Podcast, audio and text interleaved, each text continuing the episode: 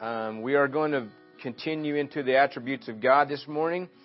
Last time we, we went over anything, it was the, the righteousness and the justice of God. And you can't hardly talk about that without talking about God's holiness, which is what I'll be dealing with this morning. Now the problem is I don't want you to get scared because I know this church isn't like other churches. We're not sitting here like, hey, we got to be at the restaurant at 10 till, right? Can I get an amen on that one? I promise you, I try hard to like stay at about 45 minutes, but I'm just going to tell you this. We're talking about the holiness of God. Okay? So before I get started, I want to pray. Father, this morning I just come before you, God very, feeling very, very inadequate, very humbled, in much need of your grace and your mercy, God. I do believe with all my heart that you gave me a gift. And I'm thankful, Lord, that every Sunday, every time I go to preach, my prayer is, God, if you don't do something in this, this is going to be a disaster. I thank you, Lord, that I have never left the fact that I need you. I need your grace to help me through these things. So, Father, this morning I pray that you would get glory for yourself, that your word would be proclaimed, and that Christ would be exalted. I pray for nothing more and nothing less than your perfect will. In Jesus' name, amen. I want to talk about um, just just the holiness of God. And if you want to get your Bibles ready, because my wife says I never give people time to get to somewhere when I start reading. If you want to, go ahead and turn to Isaiah chapter 6. And I will quote some things, read some passages before I get there, but you might as well just stay there. In, uh, to deal with the holiness of God, I often think sometimes it's just, it's just one of those things we read about and it's like, yeah, it's something that's important, but we know we go on. But in, in Exodus 15:11, Moses, it's called the Song of Moses in this chapter. And in that song, in the 11th verse, Moses asks the question in the song, and he says this. He says, Who is like you, O Lord, among the gods? Who is like you, majestic in holiness, awesome in glorious deeds, doing wonders? It's, it's a question that does not need an answer. The, the, the answer is no one, but when you turn to 1 Samuel 2 2, Hannah gives the answer. She says, There is none holy like the Lord. For there is none besides you. There is no rock like our God. When he asks the question, Who is holy like our God? Who is holy like you, Lord? Now, part of our problem at this point right now is this. We, myself included, we do not understand the depth of holiness. And in particular, when we're referring to God, when we are referring to the great I am, Yahweh, Jehovah, we do not comprehend the holiness of God. And as I study this, I'm gonna, I feel like R.C. Sproul when he said this, and I quote, it's dangerous to assume that because a man is drawn to holiness in his study, that he is thereby a holy man. R.C. says, I am sure that the reason that I have a deep hunger to learn the holiness of God is precisely because I am not holy, end quote. As I was studying on the holiness of God, I found myself often drifting into ridiculous, nonsense thoughts. I found myself wanting to go turn the TV on, wanting to watch some kind of amusement, which the word amusement means no pondering deeply. The word, the awe is no and muse is to ponder deeply. Just fill my mind with Facebook, just scroll through there with stupidity and silliness for the most part. I'm not saying there isn't good things, but this is in the middle of studying on the holiness of God. This is what's running through my mind, which only led to, Lord, what is wrong with me? So, what is the definition of holiness? Well, it comes from a Hebrew word that is pronounced, I think, quadash, which means this it means to cut. That doesn't help much, does it? It means to separate, to mark off, to place apart, to withdraw from common use. The idea of holiness is to cut something away from everything else and separate it. It is to be placed apart. It is other than everything else. And, the, the, the next part of that is not only to be withdrawn, to be cut, to be separated from other things in a, in a sacred way, in a sanctified way, but with a purpose given to purpose of God. Okay? Now, with regard to God's holiness, there are two meanings, and I think Jacob turned me down, didn't you? Am I just? I'm just too loud, huh? I mean, that's okay. It's, it's all for you. I just thought something sounds different here. With regard to God's holiness, there are two meanings. It really isn't good to give a guy as loud a microphone, is it? There's two meanings. The first is this God transcends and is separate from His creation. In Psalm 89 6, he says, For who in the skies can be compared to the, to the Lord? Who among the heavenly beings is like God? What, what can we compare to God? What, what can you compare? There's nothing, okay? So, in, in Job 15 15, he says, Behold, God puts no trust in his holy ones, and the heavens are not pure in his sight. Now, does that mean that the heavens are defiled or that his holy ones, the angelic beings, are, are, are not holy. No, but what it's saying is in comparison to God in His holiness, they're not to be compared. You just, you just can't do it. And the second thing, and we're dealing with God's holiness, is it, it deals with God's moral perfections. And what you need to understand is this God cannot sin, He cannot take pleasure in sin, and God cannot have fellowship with sin. Job 34, the second part of that verse says, Far be it from God that he should do wickedness, and from the Almighty that he should do wrong. Now, this is coming from Job, whose complaint is, I'm innocent. I am undeserved of all that's happened to me. It would be better if I would have never been born than to be here. In Psalms 5 4, he says, For you are not a God who delights in wickedness, and evil may not dwell with you. How many times have you had the thought? You know, you, you know you're not doing good. You, I mean, you just, you, you see your life like nobody else does, and, and, and, you know, and, and you feel like you hear them, them teaching a lot of times like, well, if we do, if we do evil, God's gonna do this. It's almost like, you know, like, God has a, a little voodoo doll of you, and when you do bad, He's poking you and stuff. I mean, there's people that preach stuff like that. Well, you do something wrong, God will probably cause your arm to be broke. God does not delight. He does not delight in wickedness. He does not delight in sinful things. See, the problem is, is, is a failure to understand the God of Scripture so much of the time. The problem with so much of our, our faulty views is we have a faulty view of God. But we created God in our mind, in, our, in, in the image of our mind. And most of the time, this God is suited to our liking. He likes us just who we are, everything about us. And sometimes that God gets distorted and we have these false views from bad teaching about God. So now I want you to, I just want you to understand that God's holiness, let me just go over that again. God transcends, He's separate from His creation. Just simply this God is so far removed from His creation, from men, from uh, the stars, the planets, from angelical beings, all of that. He is so far, He is so separated that we really can't comprehend it. And God is perfect. He is without sin. He is morally, perfectly pure. He is holy. So now, if, you, if you're in Isaiah 6, and we're going to read verses 1 through 8, and this is what it says. It says, In the year that King Uzziah died, I saw the Lord sitting upon a throne, high and lifted up, and the train of his robe filled the temple. Above him stood the seraphim. Each had six wings. With two he covered his face, with two he covered his feet, and with two he, and with two he flew.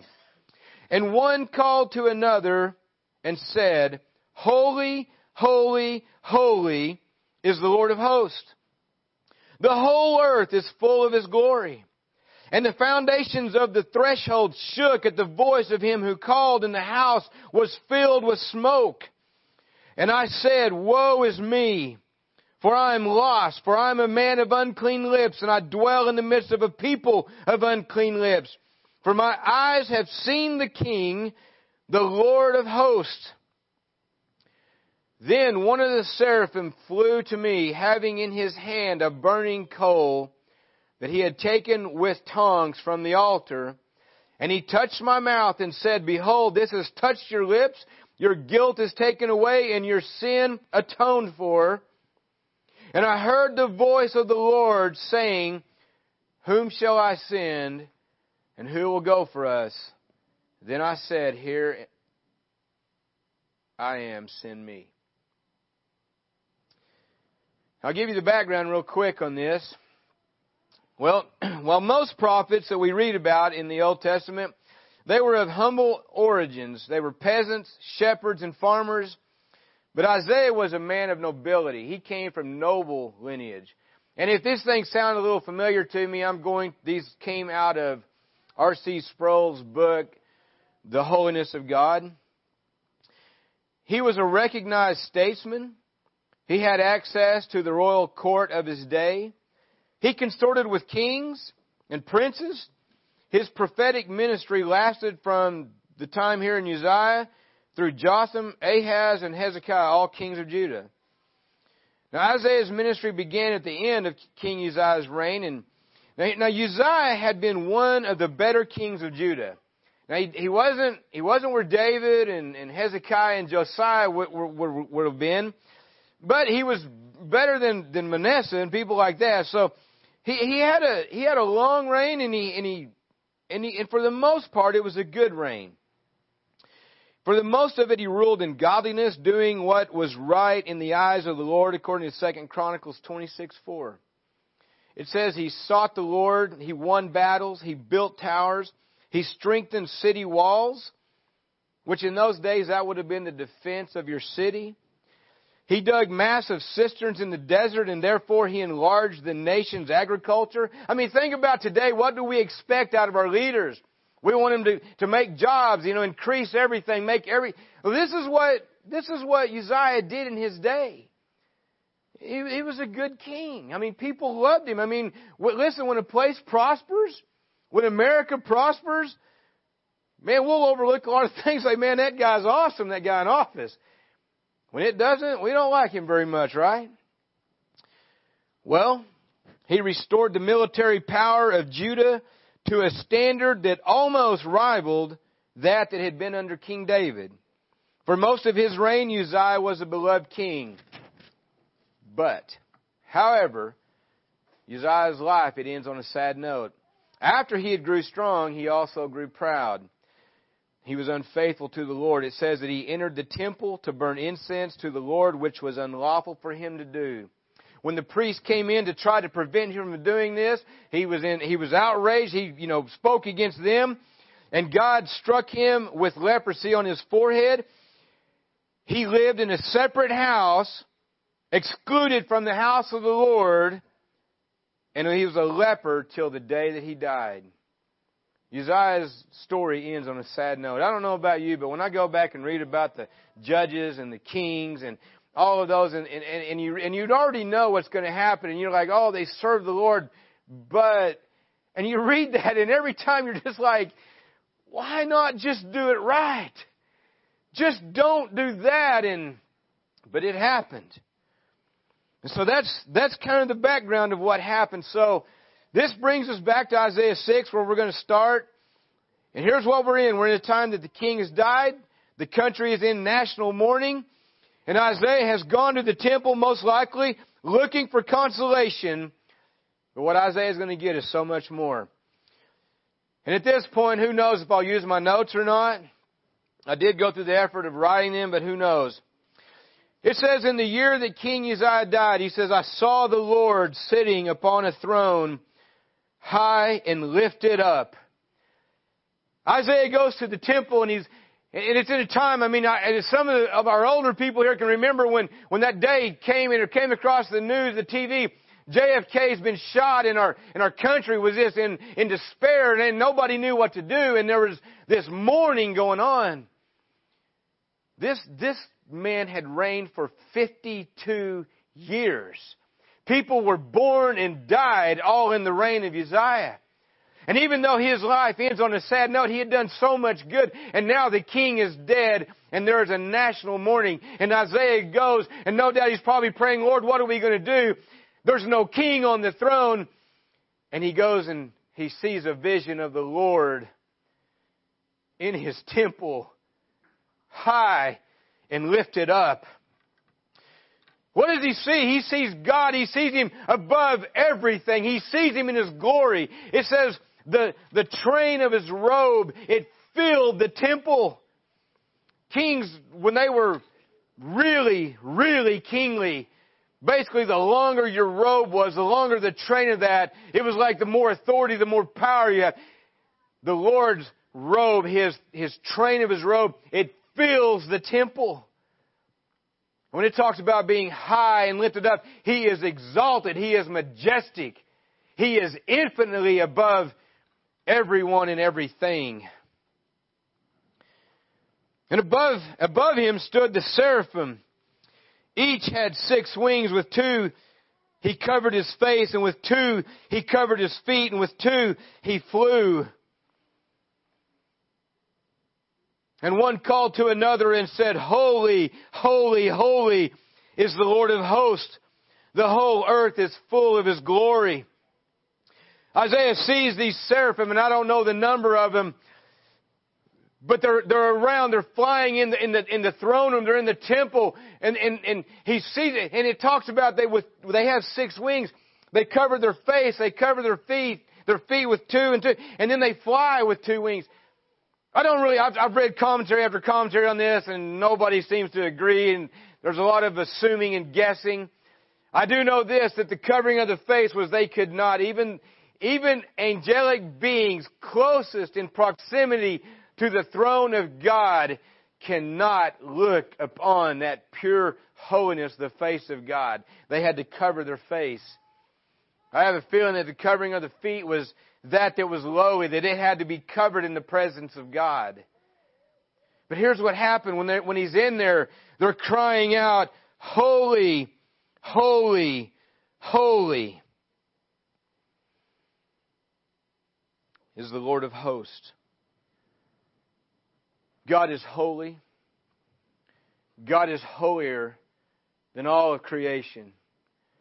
God is holiest not to be compared with.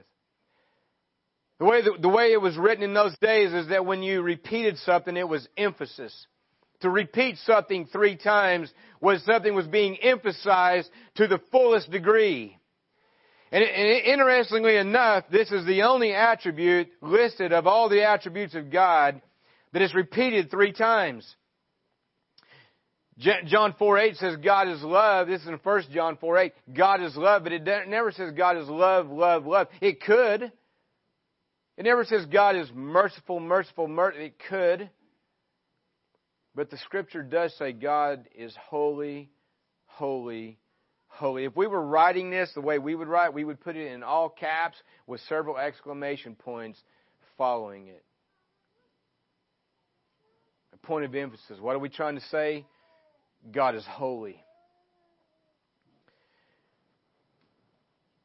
He says, the whole earth is full of His glory.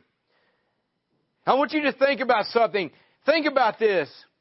Everything in creation, what does it do? It shouts out glory to God. Does it not do that? I mean, you look at the mountains and you look at the oceans, you look at the seas, the stars, the sun, the moons. Every bit of it glorifies its creator. The animals, the birds, the fish, everything glorifies God. Except one thing. Do you know what sin is? Sin is to miss the mark. It is a failure to glorify God.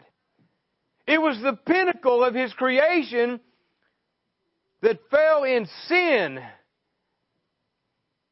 And it's us, it's fallen man who fails to glorify God for who He is.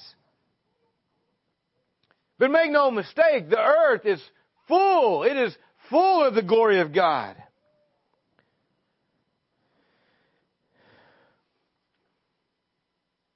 And it says, And the foundations of the threshold shook at the voice of him who called. And the house was filled with smoke. Now, as I read that, I thought, is that speaking of God? I don't think so. I think it's speaking of that angel, that one crying unto the other. And then responding. And it's like, I, one of the places I forget the word, but it was like there was this, when you sing songs and there's one part and there's a, re, a response to that. I can only imagine. I mean, I, and the problem is I, I don't have a great imagination, but I can only imagine what it sounded like.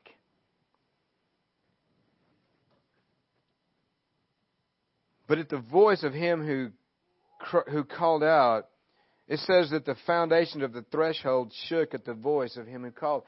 The only thing I can picture in this is that because of the worship, the praise that was being cried out, it, that praise to God, it shook the foundations. Now I know if this is speaking of God, I know that when the voice of God speaks, it shakes things up. It's going to shake the foundations. And it says, and the house was filled with smoke. This, this smoke, no doubt, is, is mostly talking about the, the, the, the, judgment and the, and the wrath of God. I mean, Isaiah is going to deal with the sins of the people all the way through. For about 39 chapters, he's going to be dealing with their sinfulness. Folks, just stop for a second. Are you getting kind of a picture here? Isaiah is, is got this vision of being in the temple of the Lord, and there's the Lord. Can you imagine the presence of what that felt like? I remember we was in a, we attended a church in town here, and the worship leader, this woman, she's just kind of overbearing. I mean, she, I don't know, she just had an attitude. And, uh, I mean, you know, I mean, we, we come from a church, we didn't raise our hands, we didn't, you know, nothing like that. We were pretty still and, but according to her, if you're not doing something, you're not worshiping the Lord. I'm getting about sick of this, you know. There was one day I, I was leaning on my chair, and she was from Africa. And I don't, you know, Smith. I mean, you know, a little bit of the accent thing sometimes, you know. And she said, I thought she says, no more chair leaning. And I was like, that's it, you know. I've got my hands on my chair.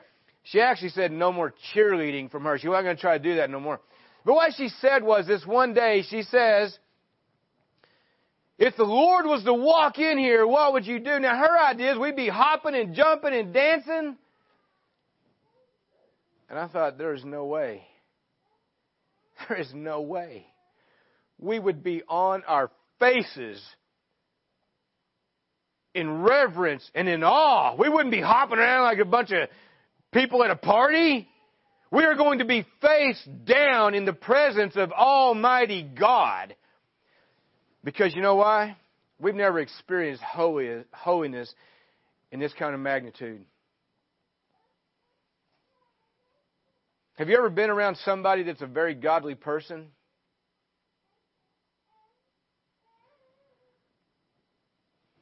I talk a lot, and I talk a lot of nonsense. Sometimes I talk because I'm uncomfortable. Introverts, y'all don't say nothing. I talk. Okay? But when I get around somebody that I, I realize is a very godly person, I find myself being very quiet. It's just what I find. In verse 5, this was, this was Isaiah's response. And I said, Woe is me. Now in the ESV it says, For I am lost. That's true. It ought to say, For I am undone. I'm just going to say, that's what it ought to say. That woe, it means like I am doomed, I am destroyed, I am, destruction awaits me. This is, this is, I know this is where I'm at. When he speaks of being undone, he's talking about, as R.C. Sproul says, it's like I am coming unraveled. I am falling apart. I am in the presence of Almighty, the Holy God, and I'm unraveling. This is a man of nobility. This is a man who's well thought of. This is the man of man, the man of men in his day. But he is before the Holy God. He says, I'm a man of unclean lips, and I dwell in the midst of a, of a people of unclean lips. For my eyes have seen the King, the Lord of hosts. Now, I want to say something. When he talks about unclean lips, Isaiah was a prophet of the Lord. He spoke the words of God. He sees God in His holiness. And you know what he says? He can't even join in with the seraphim in their praise to God saying, Holy, holy, holy. My lips are unclean. You know what he's saying? My heart's not right. Out of the abundance of the heart, the mouth speaks. I live amongst the people of unclean lips. He's throwing everybody under the bus. What's amazing to me is we see Christians today, and I'm going to show you how I know we haven't seen the holiness of God the way we should. Because we will either in our minds or more, even more stupidly voice it out how much holier I am than you. Let me remind you no one compares to the holiness of God. Should we strive for holiness? Absolutely. It's a command of God. He says, be holy because I'm holy. He's saying, be like me. I, be, separate yourself from sin. Consecrate yourself to godliness. Be like me. But we have the audacity. We have the audacity, understanding the standard is that, to say, I think I'm holier than Dustin there. That guy don't even hardly tuck his shirts in, I've noticed. We base our holiness on long sleeves, long hair, the dresses we wear or not wear. We base it on, no offense, brothers, we base it on beards. I've been in churches where if you didn't have a beard, it's a sin. I've been in churches if you didn't shave smooth, it was a sin. All in the name of being holy. I'm so holy I can't I can't drink a beer. I'm so holy I can. How pathetic does this sound? No, we ought to be bowing in reverence to the Holy One. That's what we ought to be doing.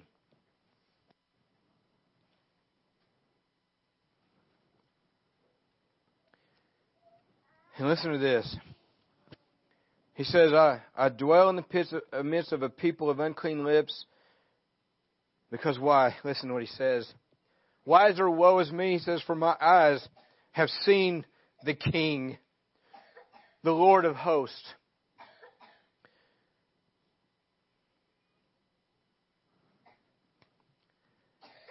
Think about Moses for a second.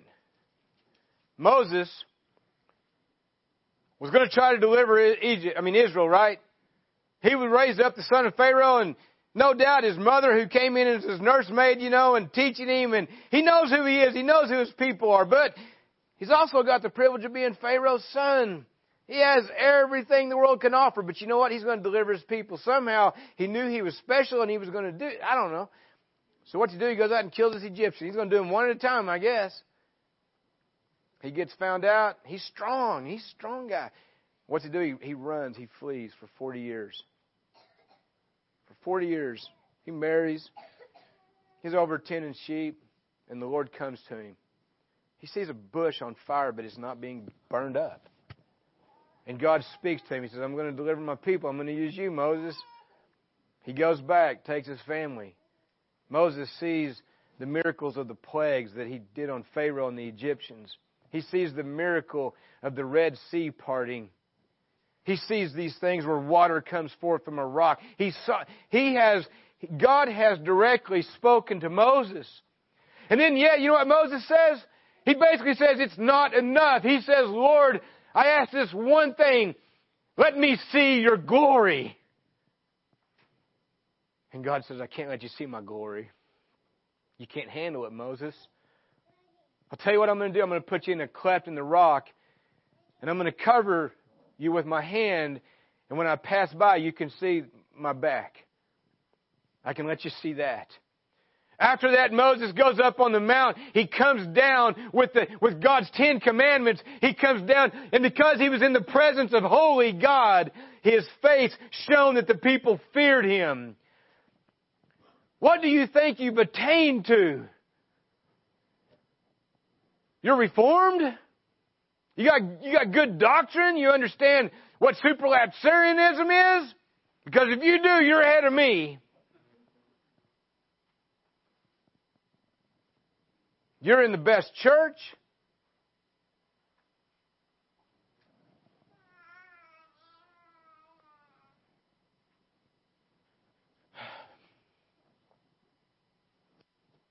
We have not seen the holiness of the Lord the way that we need to. How do I know that? Because I hear my own mouth too much of the time.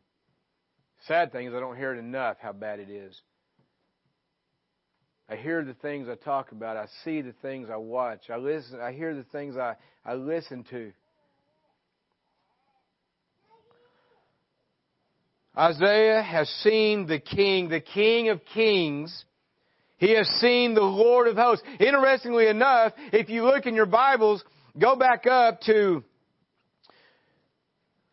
go back up to uh, to verse one, and he says, "I saw the Lord sitting upon a throne.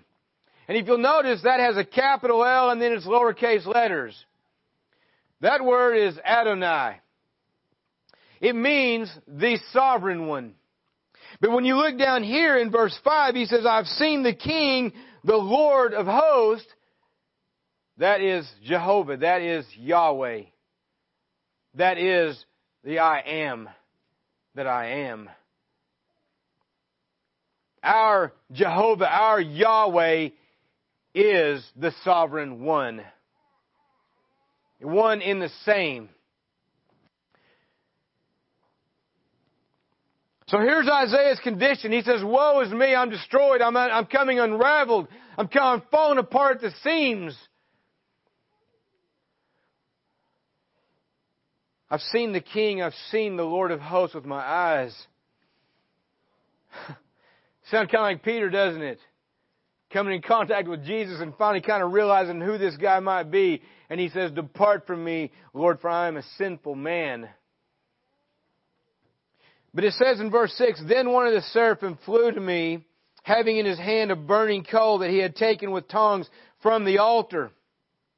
And he touched my mouth and said, Behold, this has touched your lips, your guilt is taken away, and your sin is atoned for. And if you're hoping, like, man, I've always wondered what that is, and I hope he explains it, well, I'm probably not. I don't understand all the symbolism in here, but I understand this. Isaiah saw himself in a condition where he was doomed. He was going to be destroyed. He was unraveled, undone cries out, Woe is me, I've seen the King, I've seen the Lord of hosts. Why did a seraphim fly to Isaiah with a burning coal in his hand that he, in, in, with the he, he had a coal, he had it in his hand, a burning coal that he had taken with tongs. Why did he fly to Isaiah with that? Because salvation is of the Lord. Isaiah was doomed. There was nothing he could do. So what happens is this God has called him, God has chosen him for a special purpose. God takes the coal. He takes, sends a, a, seraphim there and he places it to the lips. He's saying, You are healed of your iniquities. Your sins are forgiven. This is a picture of what this is. It comes from God's altar. It's not coming from something that you do. It's not from your altar of works or your altar of good deeds or your altar of lineage. It is from the altar of the Lord where our Lord and Savior went to pay the price for us. And He has purified. He said, I am going to use that mouth that's unclean and you are going to speak my words, Isaiah. So what does this mean for us? How does it, how does this affect us? Look what we're told. 1 Peter chapter 1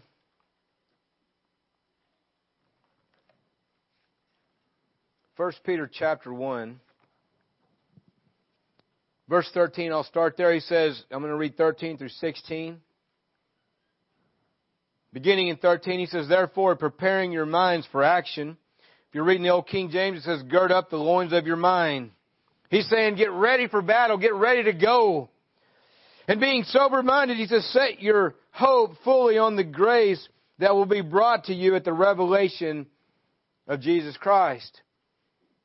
As obedient children, do not be conformed to the passions of your former ignorance, but as he who called you is holy, you also be holy in all your conduct. Since it is written, You shall be holy, for I am holy. Where was it written at? Well, if you turn back over to Leviticus, I'll just read a couple places. Go to chapter 11. Chapter 11, down in verse 44.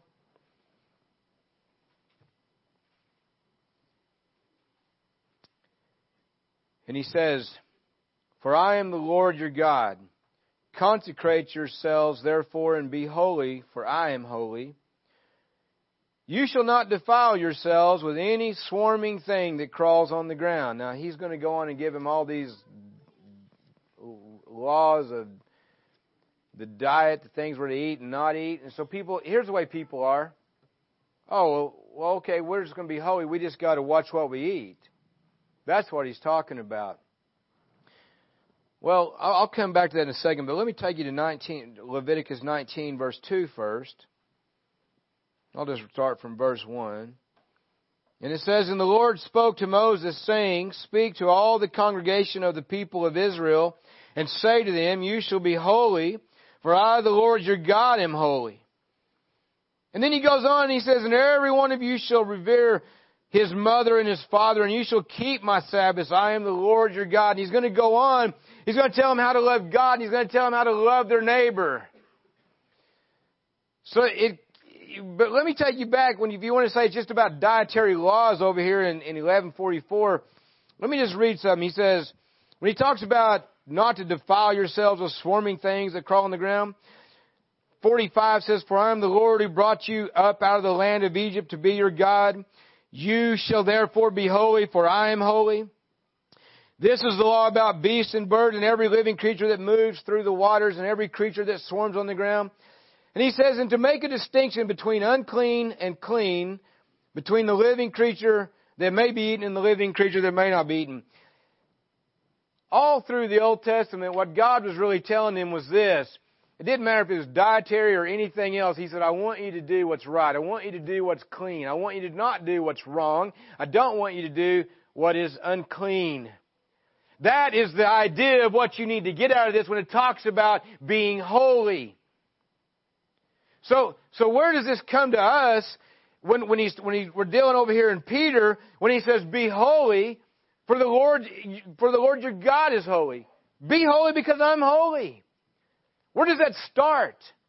What, I, what, what bothers me so much of the time is it seems like in all of our learning, instead of it, instead of it leading us into holiness, where our mind is more about, I want to be pleasing to God, I don't want to be displeasing, it seems to drive us to where, hey, I can do this, and I can do this, and this, and this, and let me tell you something. You better bring your thoughts under the obedience of Christ.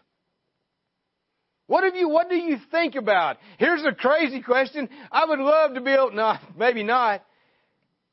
I'll just put it to you like this. How would you like for your thoughts during this message to be put up here where everybody could read, like a quote? Kashawn, this is what he said. Well ago, this is what he thought. We're like, what? What is he thinking? What have you been thinking about right here? Where you're going to eat lunch? How long is this guy going to go? What's he talking about? Are you not seeing what Isaiah saw? Are you not picturing it? He wants us to be pure in our thoughts. I've already confessed, even while I'm studying this, I wasn't pure in my thoughts. Our thoughts are going to lead to what we speak. Because out of the abundance of the heart, the mouth speaks. Do we really try to guard what we say? Guys like me and Kenny, yeah, we need extra prayer. We're those guys that don't have a muffler or a filter. My wife tells me a lot. She says, You just don't have a filter. You just think it and you say it. It's the truth. Sometimes things may be the truth. It doesn't necessarily mean we have to speak them in a certain situation.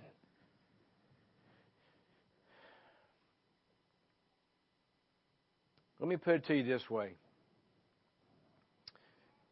the way that you live your life, it correlates to how you see God. A.W. Tozer said this, and this is kind of a paraphrase, may not be an exact quote, but he says, when you hear about God, when you think of God, what comes to your mind tells you what person you are. It kind of defines who you are. When you think about God, what comes to your mind? Because what comes to your mind is how you're going to live your life. If you picture God as some mean God that I can't approach, you're going to try to stay away from Him. You're going to stay away from the Bible because God's just going to beat you up. You're going to stay away from church because He's just going to judge you. Those people are just going to look down on you. If you see God as like the little g, I'm going to say like that, the little g God of the shack, why, you and that Jesus are just chuckling away. Y'all are just having a good old time. You're going to live your life in this little flippant, weird way. But what if you saw what Isaiah saw? What if you saw that?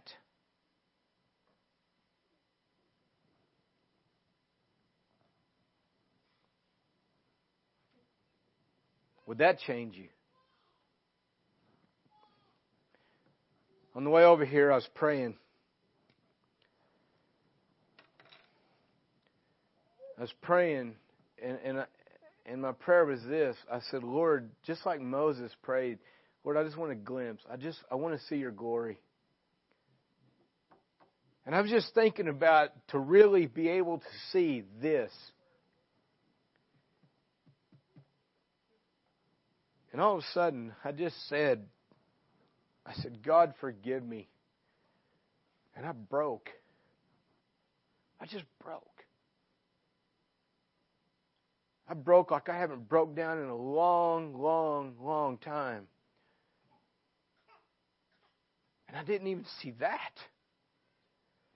But for a brief moment, driving down the highway, God just opens my heart just a little bit that I got more of a glimpse than I had. And then I said, Lord, I don't want to leave this moment. I've had these moments where I get a glimpse and you, it's just, it's, it's, it's mind blowing. And then I find myself here again, groveling in slop, just complaining and woe is me, and when it isn't woe is me. And I'm like, Lord, I don't want to go away from this place. Now, you get back to Isaiah. I want you to think about that. What, what would you do if you saw this? What, how would you respond? Let me get back over there real quick. Listen to this. In verse 8, this is, this is incredible. It's amazing how we read over it and we just we we don't even see how awesome.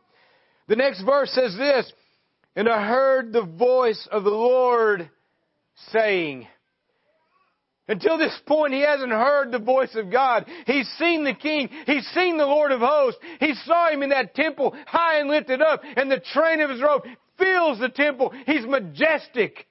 I mean, I'm going to say something like awesome, but we throw words out so much today that they lose their meaning. To be honest, you should never say something's awesome unless you're talking about God. And I know if you've ever got any text from me, and when you tell me some good news, I'll go, awesome, with an explanation point. It probably is really good news. But when compared to God, it probably doesn't qualify. I heard the voice of the Lord saying, Whom shall I send, and who will go for us? And then I said, Now I'm going to tell you, if you got your ESV, you need to just put a line through the next three words. Or no, you don't got to do that. You can just write it above it or below it. Here it says, Here I am, send me, but that's not what it should say. He's not asking, Where are you at? He's saying, Who will go for us? And Isaiah responds, Here am I. He's saying, I'm reporting for duty. When Tyler and Kaylee went to the perspectives class, they came in really excited one night. I say class, it's like a, I don't know, several month deal every week. He came in one night, I don't remember who the speaker was, might have been Doug Scheibel, but whoever it was, talking about missions like what Justin was talking about. The question was put to everybody, how, how, how worthy is the Lord of our going? I mean, if you're going to say like, what's what's it worth? I mean, how far would you go for Jesus? Just picture you going and I would go to Mexico or I'd, I'd go to Canada or I, I might go to Kansas, you know. I'd go that far for the Lord. But when did, when is it that you say, I would go this far for you, Lord, but not this far? Immediately, you know what pops in my mind? The Middle East, crazy terrorist. I'm like, I know I'd get off the plane and some dude would walk up and shoot me, it'd be over. I'd think, gosh, should have picked somewhere else. But they came back and they said this. They said, the question was put to him if God says go, is your yes already on the table? Is your yes already there? Are you willing to go if God so says go? Man, if I saw that vision of Isaiah saw, I might do it. I might do it. Well, if you would, would you turn your Bibles over to the book of Matthew?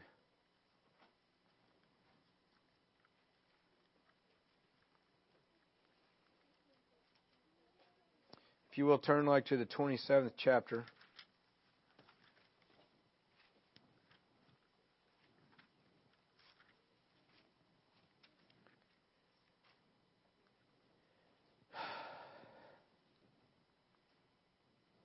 I want you to picture this scene the best you can. It's very fitting today. We're going to be rolling right into communion. I want you to try to picture this scene.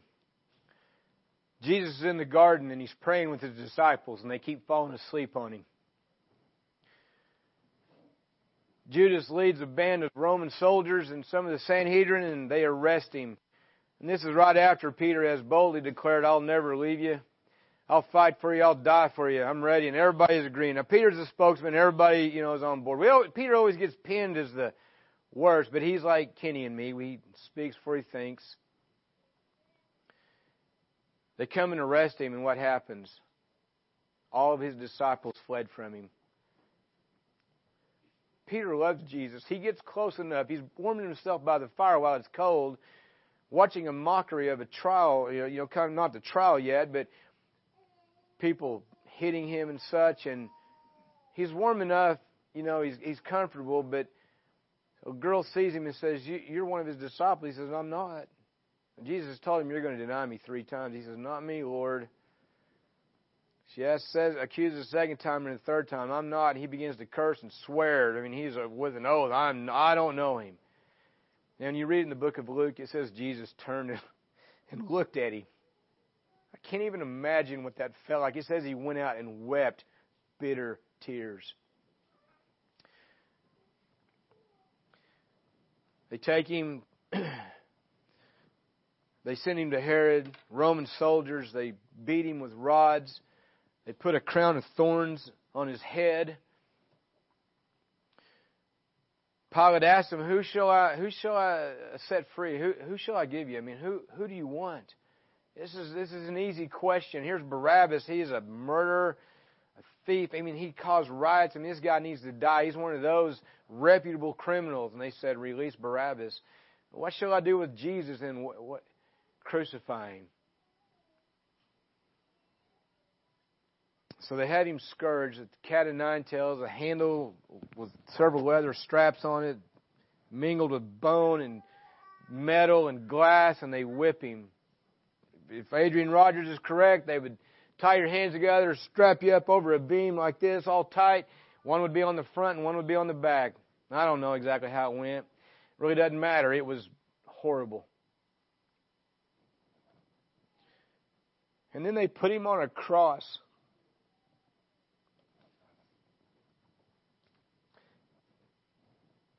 We don't get to see the vision that Isaiah saw. But the best that you can, I want you to picture our King, that King, that Lord that was high and lifted up that Isaiah saw, and now he is on a, on a cross, extended between earth and heaven.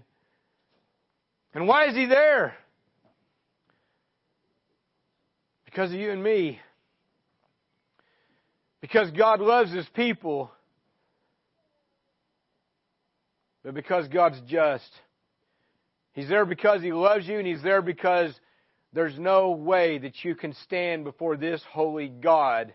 You were just like Isaiah. Woe is me, I am undone. It's incredible. We go out and we preach. We go out and street preach. We'll tell people, well, you know, you're a sinner, right? I know y'all are really going to get me for this one, using a phone, right? I want, I want you to listen to this quote, okay? This is Paris Reidhead, preacher back in the 60s. He says, if I had my way, I would declare a moratorium on public preaching of the plan of salvation in America for one to two years. He's not talking about 2017, he's talking about in the 60s and 70s.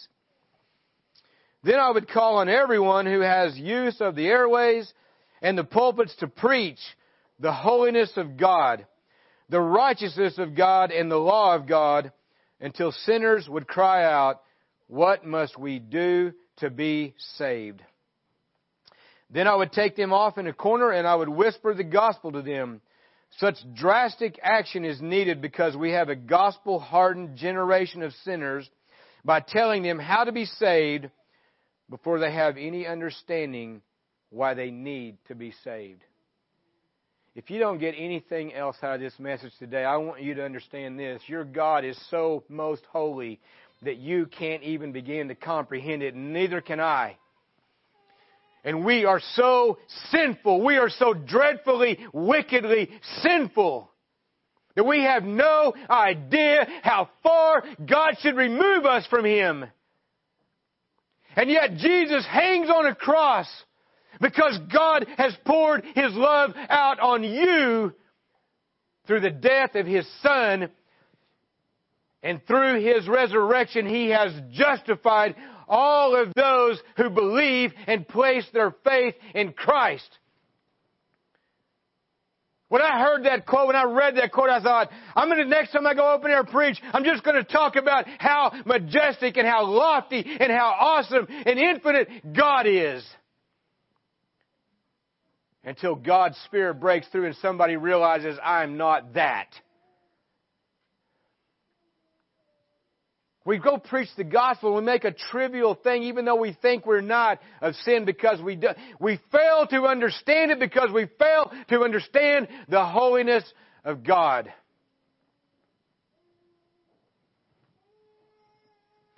Jesus says this.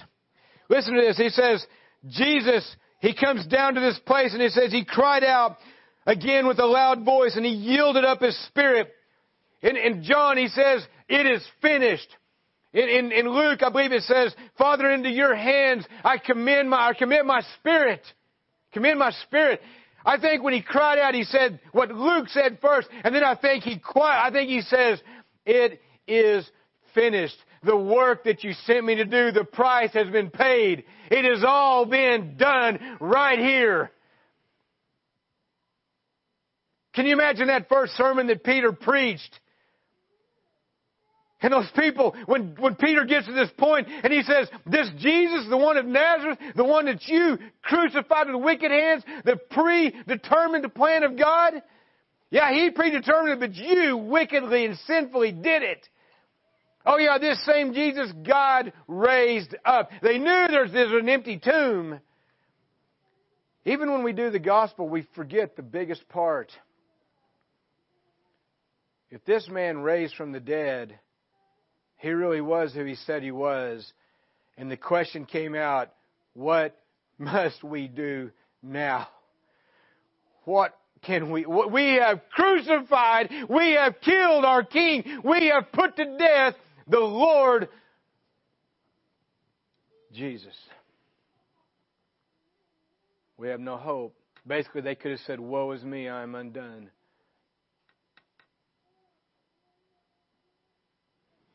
And he goes on, and it says, And behold, the curtain of the temple was torn in two from top to bottom. And the earth shook, and the rocks were split. The curtain was torn from the top to the bottom. God is the one who removed the veil that we, we are a priesthood of believers. There's not a, a certain high priest now that enters in for us on our behalf, Jesus Christ, but in that we are able to enter into the Holy of Holies by the blood of Jesus Christ. My gosh, I hope, I hope today that this, my prayer was God help me in all my ability and above that, pour into the hearts of our people, pour into the ears that we're sitting here how holy you are, that it drives us, it makes us yearn and thirst and hunger to be like Christ. To not want to be like this world. To not want to dress like this world. Let me ask you a question. Does your speech is it something that you would speak in front of God? Let's just bring it down a little bit lower than that. If John MacArthur was in our church today, how would we act after church? I just, I'm sorry, I just have a big feeling that a bunch of the foolishness would probably leave. John might leave going, man, it's a really stiff group of people there.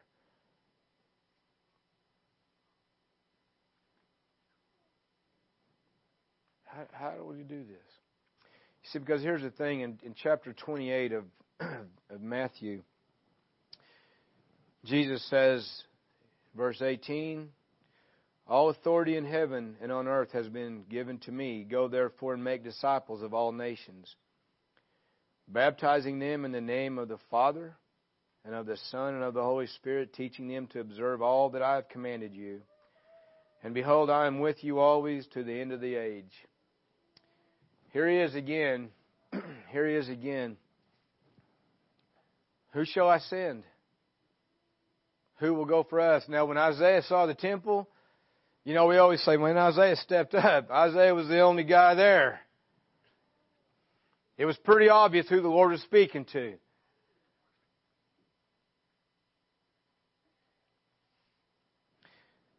Understand, we'll never be like God. That's okay. Okay? We're going to spend an eternity of eternities growing and knowing God. I don't even know how to comprehend that. I see people just reject the Bible because they can't get an understanding how to handle this God, how to put Him in a box that I've got Him figured out. I've systemized God. You will never, ever forget time in all of eternity never do that.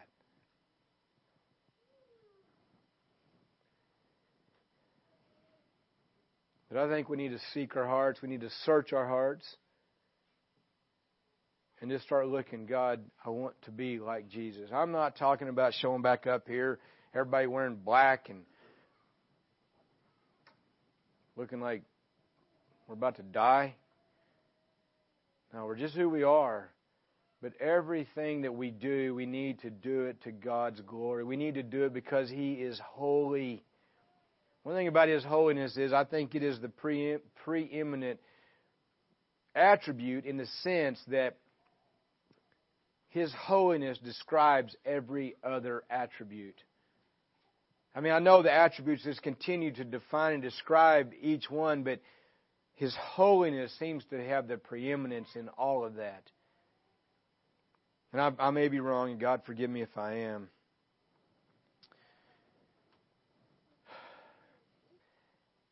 With that being said, I'm going to go ahead and do communion too. What timing for that?